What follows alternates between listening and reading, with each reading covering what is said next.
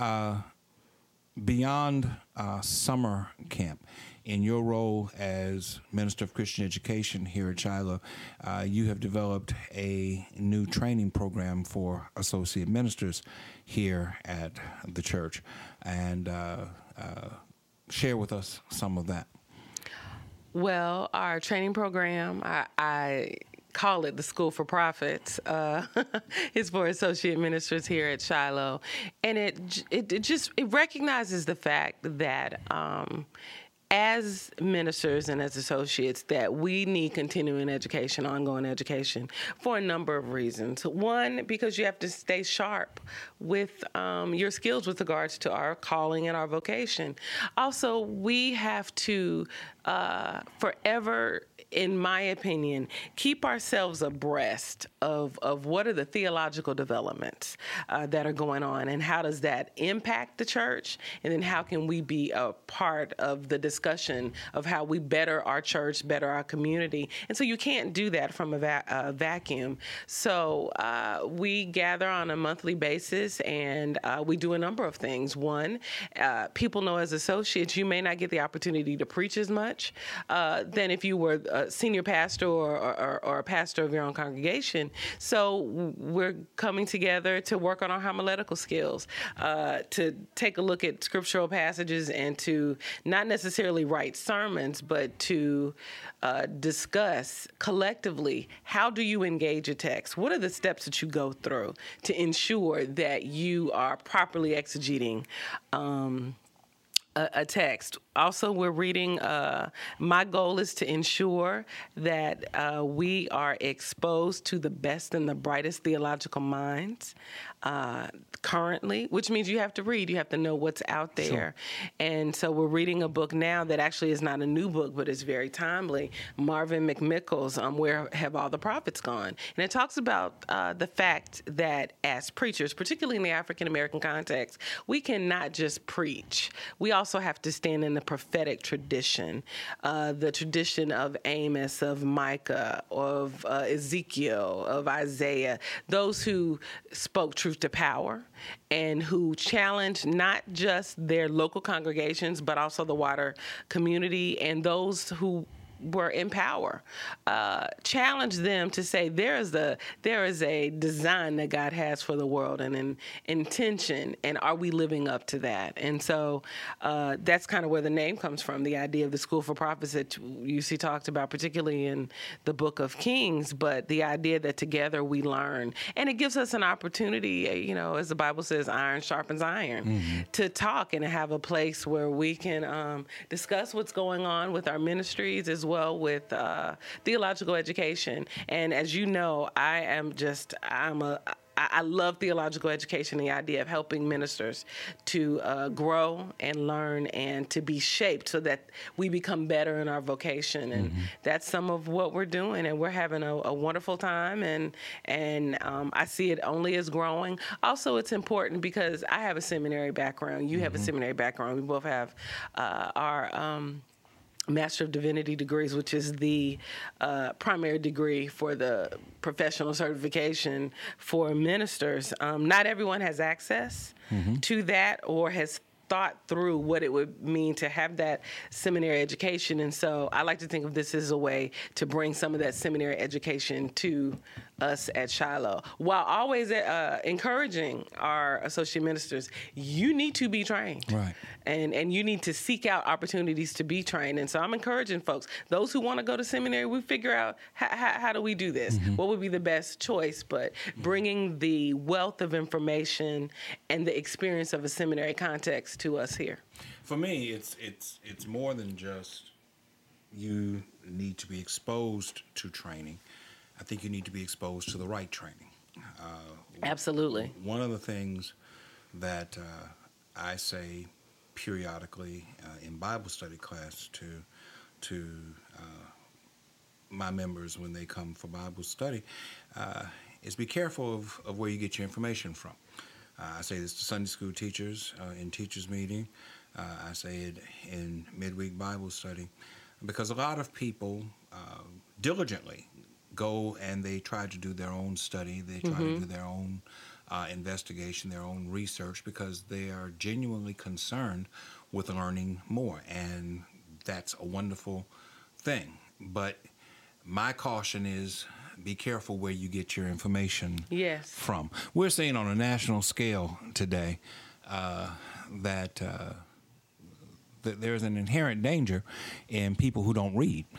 Uh, but but but there is a worse danger in people who read from the wrong places. Uh, Just as bad, if not worse. if you're getting your information from the National Enquirer, if you're getting your information from TMZ, if you're getting your information from People and Us, and uh, you're not reading uh, the Washington Post or the New York Times or uh, closer to home, The Advocate, uh, even though th- I have problems sometimes with The Advocate, but there there, there is uh, th- there is a place for light uh, reading, and that's what the Enquirer is. It's light reading. If you want to be entertained about spaceships uh, that landed here uh, into Area 51 and are traveling back and forth Right. to Mars every other day, Then you read the then, then, then read the Enquirer.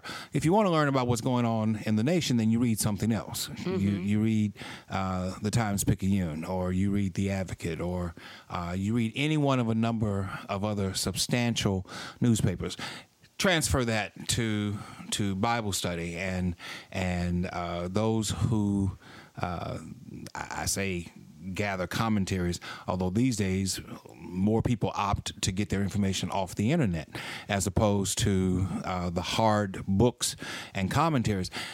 You need to know something about where that information is Right. coming from. You need to know who wrote it. You need to know who edited it. You need to know who prepared it. You need to know something about the background of the group of people who put it together. The theological perspective of the people that put it together. How do you know that that lines up with your personal theology or your denominational theology or the theology of the, the, the church where you uh, are a member of a congregation? So you have to know, you're absolutely right, where that comes from. Is it valid? Uh, or is it quack theology? Right. And unfortunately, a lot of what's out there uh, on the internet, God forbid, on TV, is quack theology. Yes. So how do you discern? Well, you um, th- there are places uh, to go. First of all, when when you deal with seminary programs, we're not even talking about the fact that you know there there are different levels. You have conservative seminaries and liberal uh, seminaries, if you want to use those kind of terms, which I don't know that they're completely helpful for describing theological education. Different denominational thrusts, but you know that if you are affiliated or if you've gone to an ATS accredited seminary, uh, basically, if it has been accredited by ATS, that would be the same of going to a school like LSU that is accredited by SACS, or uh, uh, which is a national uh, accrediting agency, a regional accrediting agency. ATS is like that. It, it's it, it's so you know that if you go to an ATS uh, affiliate uh, seminary, then you're able to know that the information that you have received is solid information backed by institutions who have certain standards and who ensure that their instructors have been properly trained Right. in theological education and theological inquiry. And so those kinds of institutions, the people that teach at those institutions, they have the appropriate credentials and they produce books and articles and commentary series or they're affiliated with publishing houses that do so that you know it's going to be quality information. People should be less concerned with uh, the the the title of the degree that uh, these schools, some of them, uh, try to draw you in, try to lure you in with, and more concerned with the information Yes. itself. Oh, I remember. Uh, I l- looked it up. Uh, Association of Theological Schools in the United uh, States and Canada. I, I don't know. I have a, a almost fifty moment or whatever. Not quite, but almost. You know, toward fifty. My concern is that people get lured into the idea of being able to call themselves doctor this or or doctor that because some school uh, that is non-accredited Yeah. Uh, we'll, we'll Bible lure- college we'll, that, that somebody and, and just say, started yesterday. I, I, I don't want to cast aspersions on every Bible college because for some people that's the best that they can do uh, for economic reasons, for uh, uh, logistical reasons. Bible college is the best that they can do.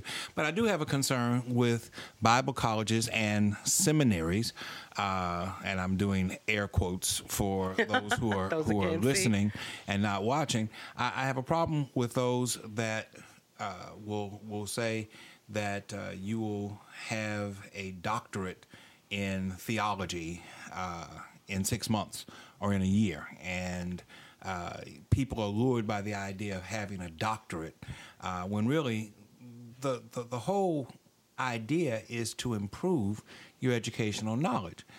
I find, by and large, that those people who, who have seminary training from accredited seminaries don't care a whole lot about the degrees. They care more about the information. You don't see them writing with degrees behind their names. Uh, you, you, you see them interested in learning how to first gather and then employ the information in relevant and practical and reasonable and rational and helpful ways. Yes. Uh, uh, so I think it's great that Shiloh offers this opportunity uh, internally with with our ministers.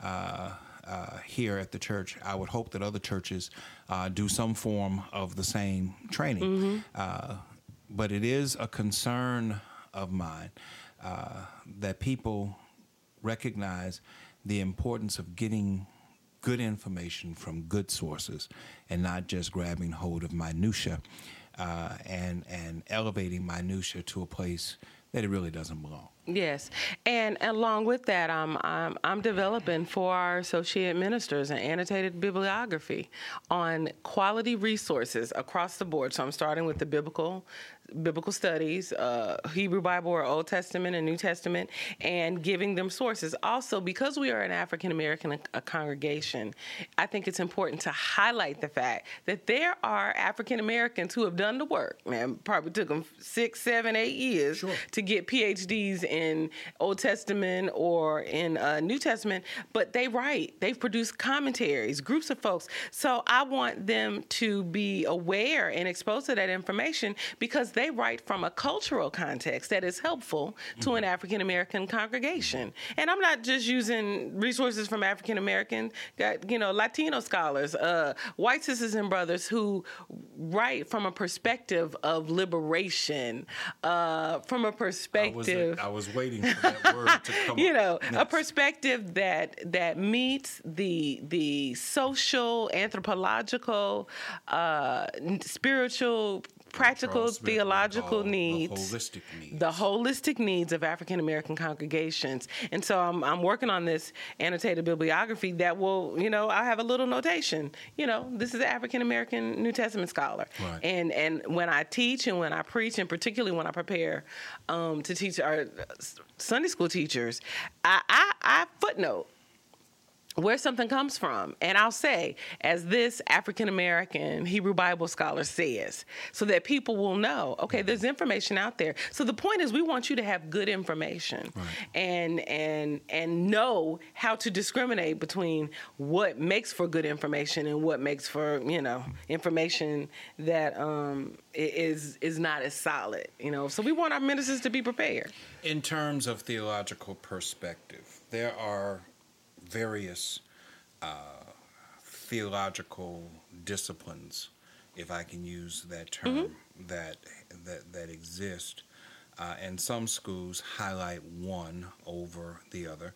Uh, I think that the best schools uh, blend uh, all different facets of theological uh, perspective, uh, but I, I attended New Orleans Baptist Theological Seminary, An ATS accredited seminary. a yes. decidedly Southern Baptist school, Mm-hmm. uh, who, whi- whi- which had a theological perspective that was more systematic in an approach and more biblical in approach uh, than uh, you might find at some more progressive seminaries. There wasn't a whole lot of positive uh, talk at New Orleans in the time that I was there, 83 to 86, about liberation theology. In fact, uh, we were warned of the inherent dangers of liberation mm-hmm. theology. Mm-hmm. And it was only uh, after my uh, formal training at New Orleans that I ventured to learn more about liberation theology uh, and uh, eventually came to understand that it is not dangerous, uh, that it is not evil, that it is not heretical, as some uh, professors might have called it, but that it is an approach that I think more closely mirrors or mimics uh, Jesus' approach to the needs of individuals uh, because it is a holistic approach. Mm-hmm. Uh, uh, the theological training that, that, that New Orleans espoused at that time, I don't know what it does today, uh, had to do with uh, language and and hermeneutical exegesis of passages, but it was a decidedly European uh, Reformation approach to theological instruction, uh, and and not. Uh, the liberation theology, not, not, not the theology that deals with uh, access and opportunity for all. I was going to say that's likely uh, not that other seminaries wouldn't also have the systematic, um, the biblical approach, but it's the perspective by which you approach Bible or church history or theology, systematic theology. It's it's from the perspective, and and um, you said it was decidedly European, and and truthfully, many uh, seminary experiences were like that and have been like that. Um, but the idea of, of liberation or, or or seminaries that are more open to alternative ways of uh, exploring theological inquiry from a liberationist perspective or from a cultural perspective. Um, that has grown, and obviously, uh, in your seminaries that were predominantly African American, that was always going to be a strain of of what was discussed. Uh, was how do we approach systematic theology from an African American perspective, mm-hmm. or how do we approach biblical studies while reading, uh, reading while black, uh, or female or black and poor or black so uh, so that's the idea of liberation theology or uh, now you have post-colonial theology mm-hmm. that that where you have scholars from India and other places all around the world who have most recently South, South Africa uh, in the last 20 or 30 years thrown off the yoke of empire um, and colonialism how do you read as someone who has been colonized mm-hmm. so those are different hermeneutical approaches mm-hmm to uh, scripture or to theology.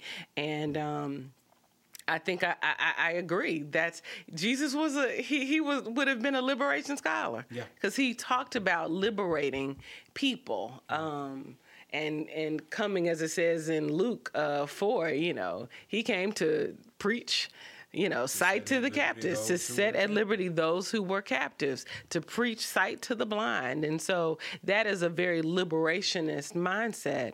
And um, I am so grateful and thankful that my seminary experience at Virginia Union School of Theology, the same with you with Proctor School of Theology, uh, was very much liberationist mindset because it's pr- uh, predominantly African American seminary, although it is not um, completely African American. People from all um, races and faith walks, and it's even. Um, accredited for uh, United Methodists to go there. So different faith traditions go there. Mm-hmm. But the point was that making sure that people were prepared to preach and teach and minister from a perspective of, of liberation.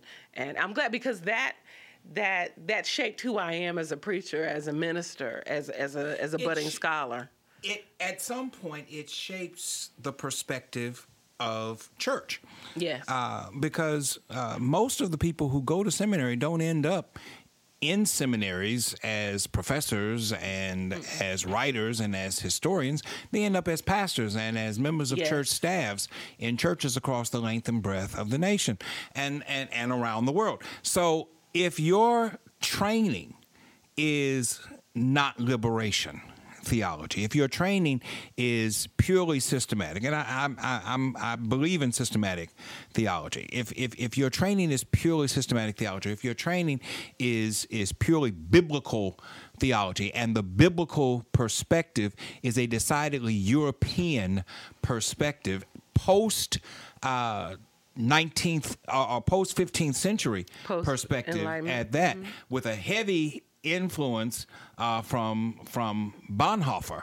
Uh, and and what took place during World War II. If that's your only frame of reference, then you're missing out on the needs of the masses of people uh, that that you are trying to serve, especially if you're African American. Mm-hmm.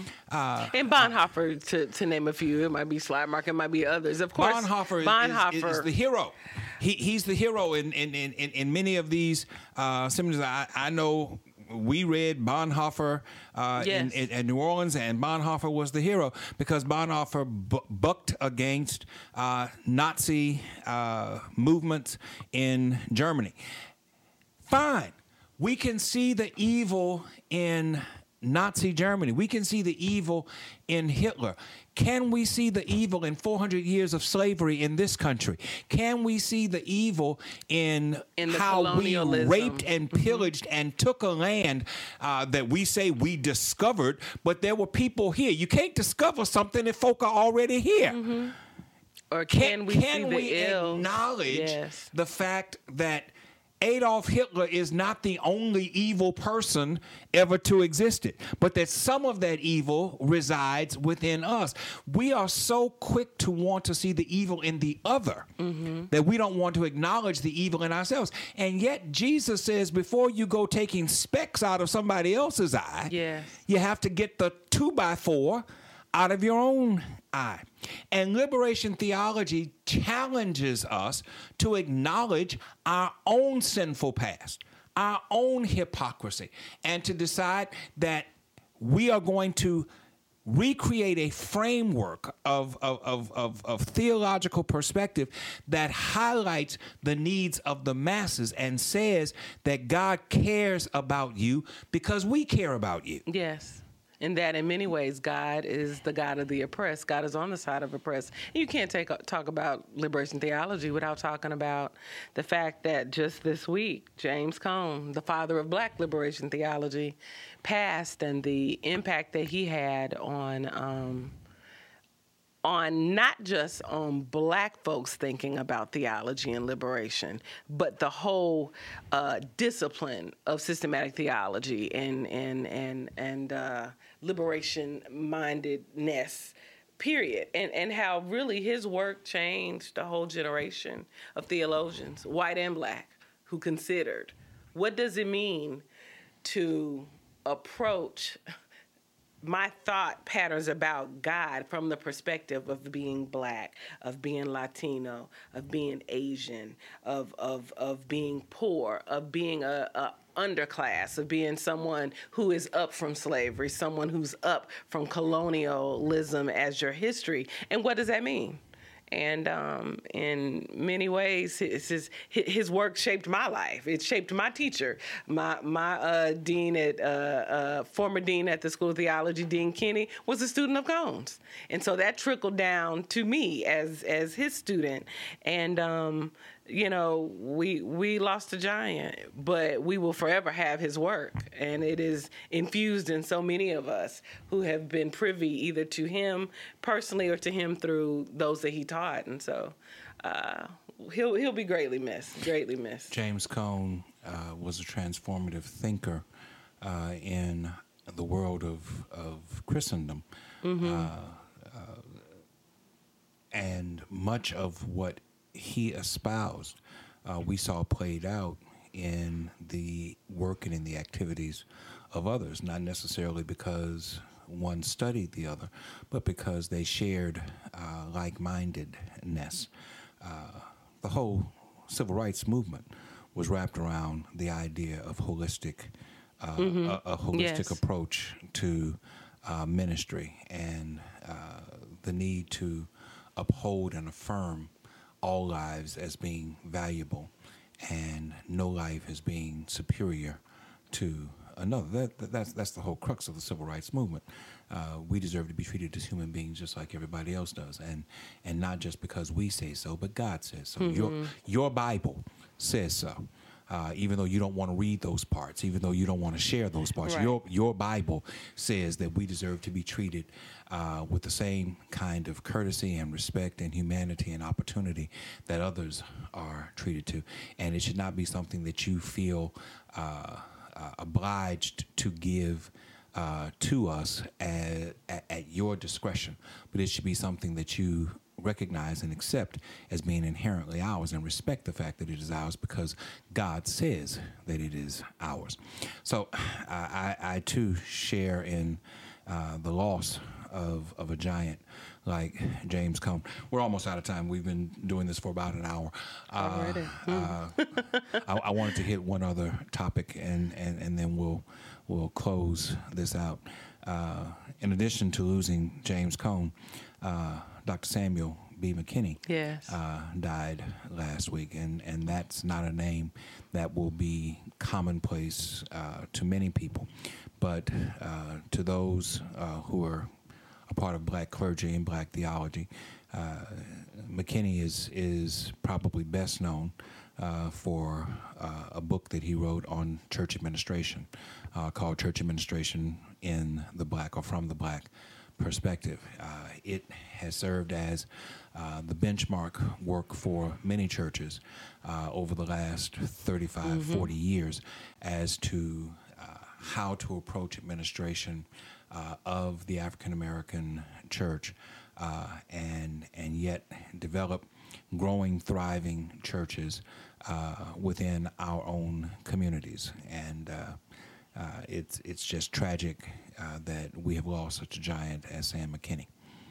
Yes, it, it is, and and um, like you, we studied McKinney's book uh, when I was in seminary, and the thing that I appreciated about it is that. Um, his prescription for uh, addressing church administration from the black perspective in many ways talked about the fact that we're we're we're many things. And how do you bring the many together in one? And the idea of the mass class church or looking at the um, all the different dynamics of church uh, I guess church identity is the best way that I can describe it. But particularly that stood out, and I know you've talked to me and you've informed me that it really informed your father, Pastor CT's uh, uh, mindset towards church administration and what it meant to be a mass class church, meaning that we are open and welcoming and comprised of people from all walks of society, and that together we are community, and that we're not segregated to just one aspect, uh, social uh, aspect of, of, of society and black it, folks. It, it sought to bring the best of culture and theology together and to apply it in, in a way that was relevant and affirming uh, to the life of the church and the community that the church sought to serve. You know, people think of, of, of administrative models as being separate and distinct from uh, uh, church vitality and life, but but it's not. Mm-hmm. not. And they it's not. shouldn't be. Your your your perspective will shape your vitality. Yes. Uh, and uh, you you have to have an idea. I think that that far too often uh, we suffer from.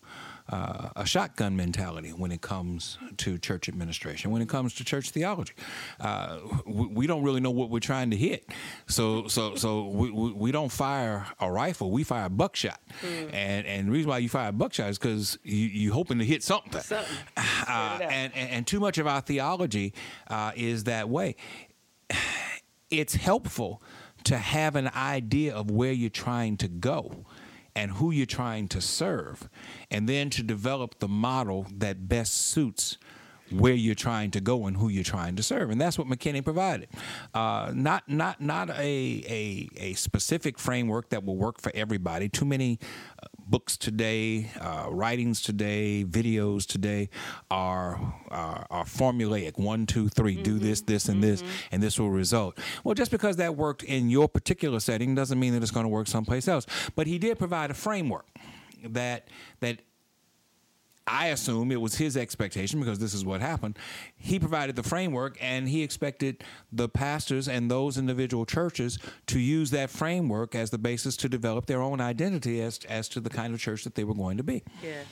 Yes, he did, and um, his work, like Cone's, uh, it has influenced so many generations of uh, of uh, black preachers and pastors and theologians and church administrators. So he will be missed. But the the thing I appreciate about both of their legacies is they taught others, and so their work will continue on, and new generations of uh, theological educators and of seminary professors are uh, growing up on a uh, yearly uh, basis as people want to dedicate their lives also to forming ministers so that ministers can then go out and form and help reform and transform uh, their church communities where they're served. So uh, it brings it right back to theological education right. and, the importance of it, which is where we talked about uh, uh, when when we started dealing with the associate ministers. But the idea of the importance of theological education uh, and the seminary bridging the chasm between the, the, the seminary and the pew and and McKinney in particularly uh, particularly helped to bridge the chasm from the seminary to the pew right. because his his work was so uh, applicable right to the church context. So totally agree. Uh, another giant that we've lost, but uh, their work lives on. So we're grateful to God for that. Thank you for taking the time to share with us today. Any final thoughts Thank that you, you want to uh, share? Uh, no, I just want to reiterate again about summer camp that we're starting in less than 30 days, and um, people still have time to get their kids in, enrolled. And it's 10 weeks, $80 a week per child. You can't get that anywhere else. The level of instruction um, and fun that the kids will have uh, two hot meals a day plus a snack in the afternoon, field trips weekly. So, uh, consider giving Shiloh a shot. So if you're in the Baton Rouge area, please uh, give us a call here at Shiloh, 225 343 0640, and uh, ask about summer camp, and we'll be glad to share that information with you. I'm Fred Jeff Smith. I'm glad that you took time to either view or listen to this Thrive podcast. We'll be back next time.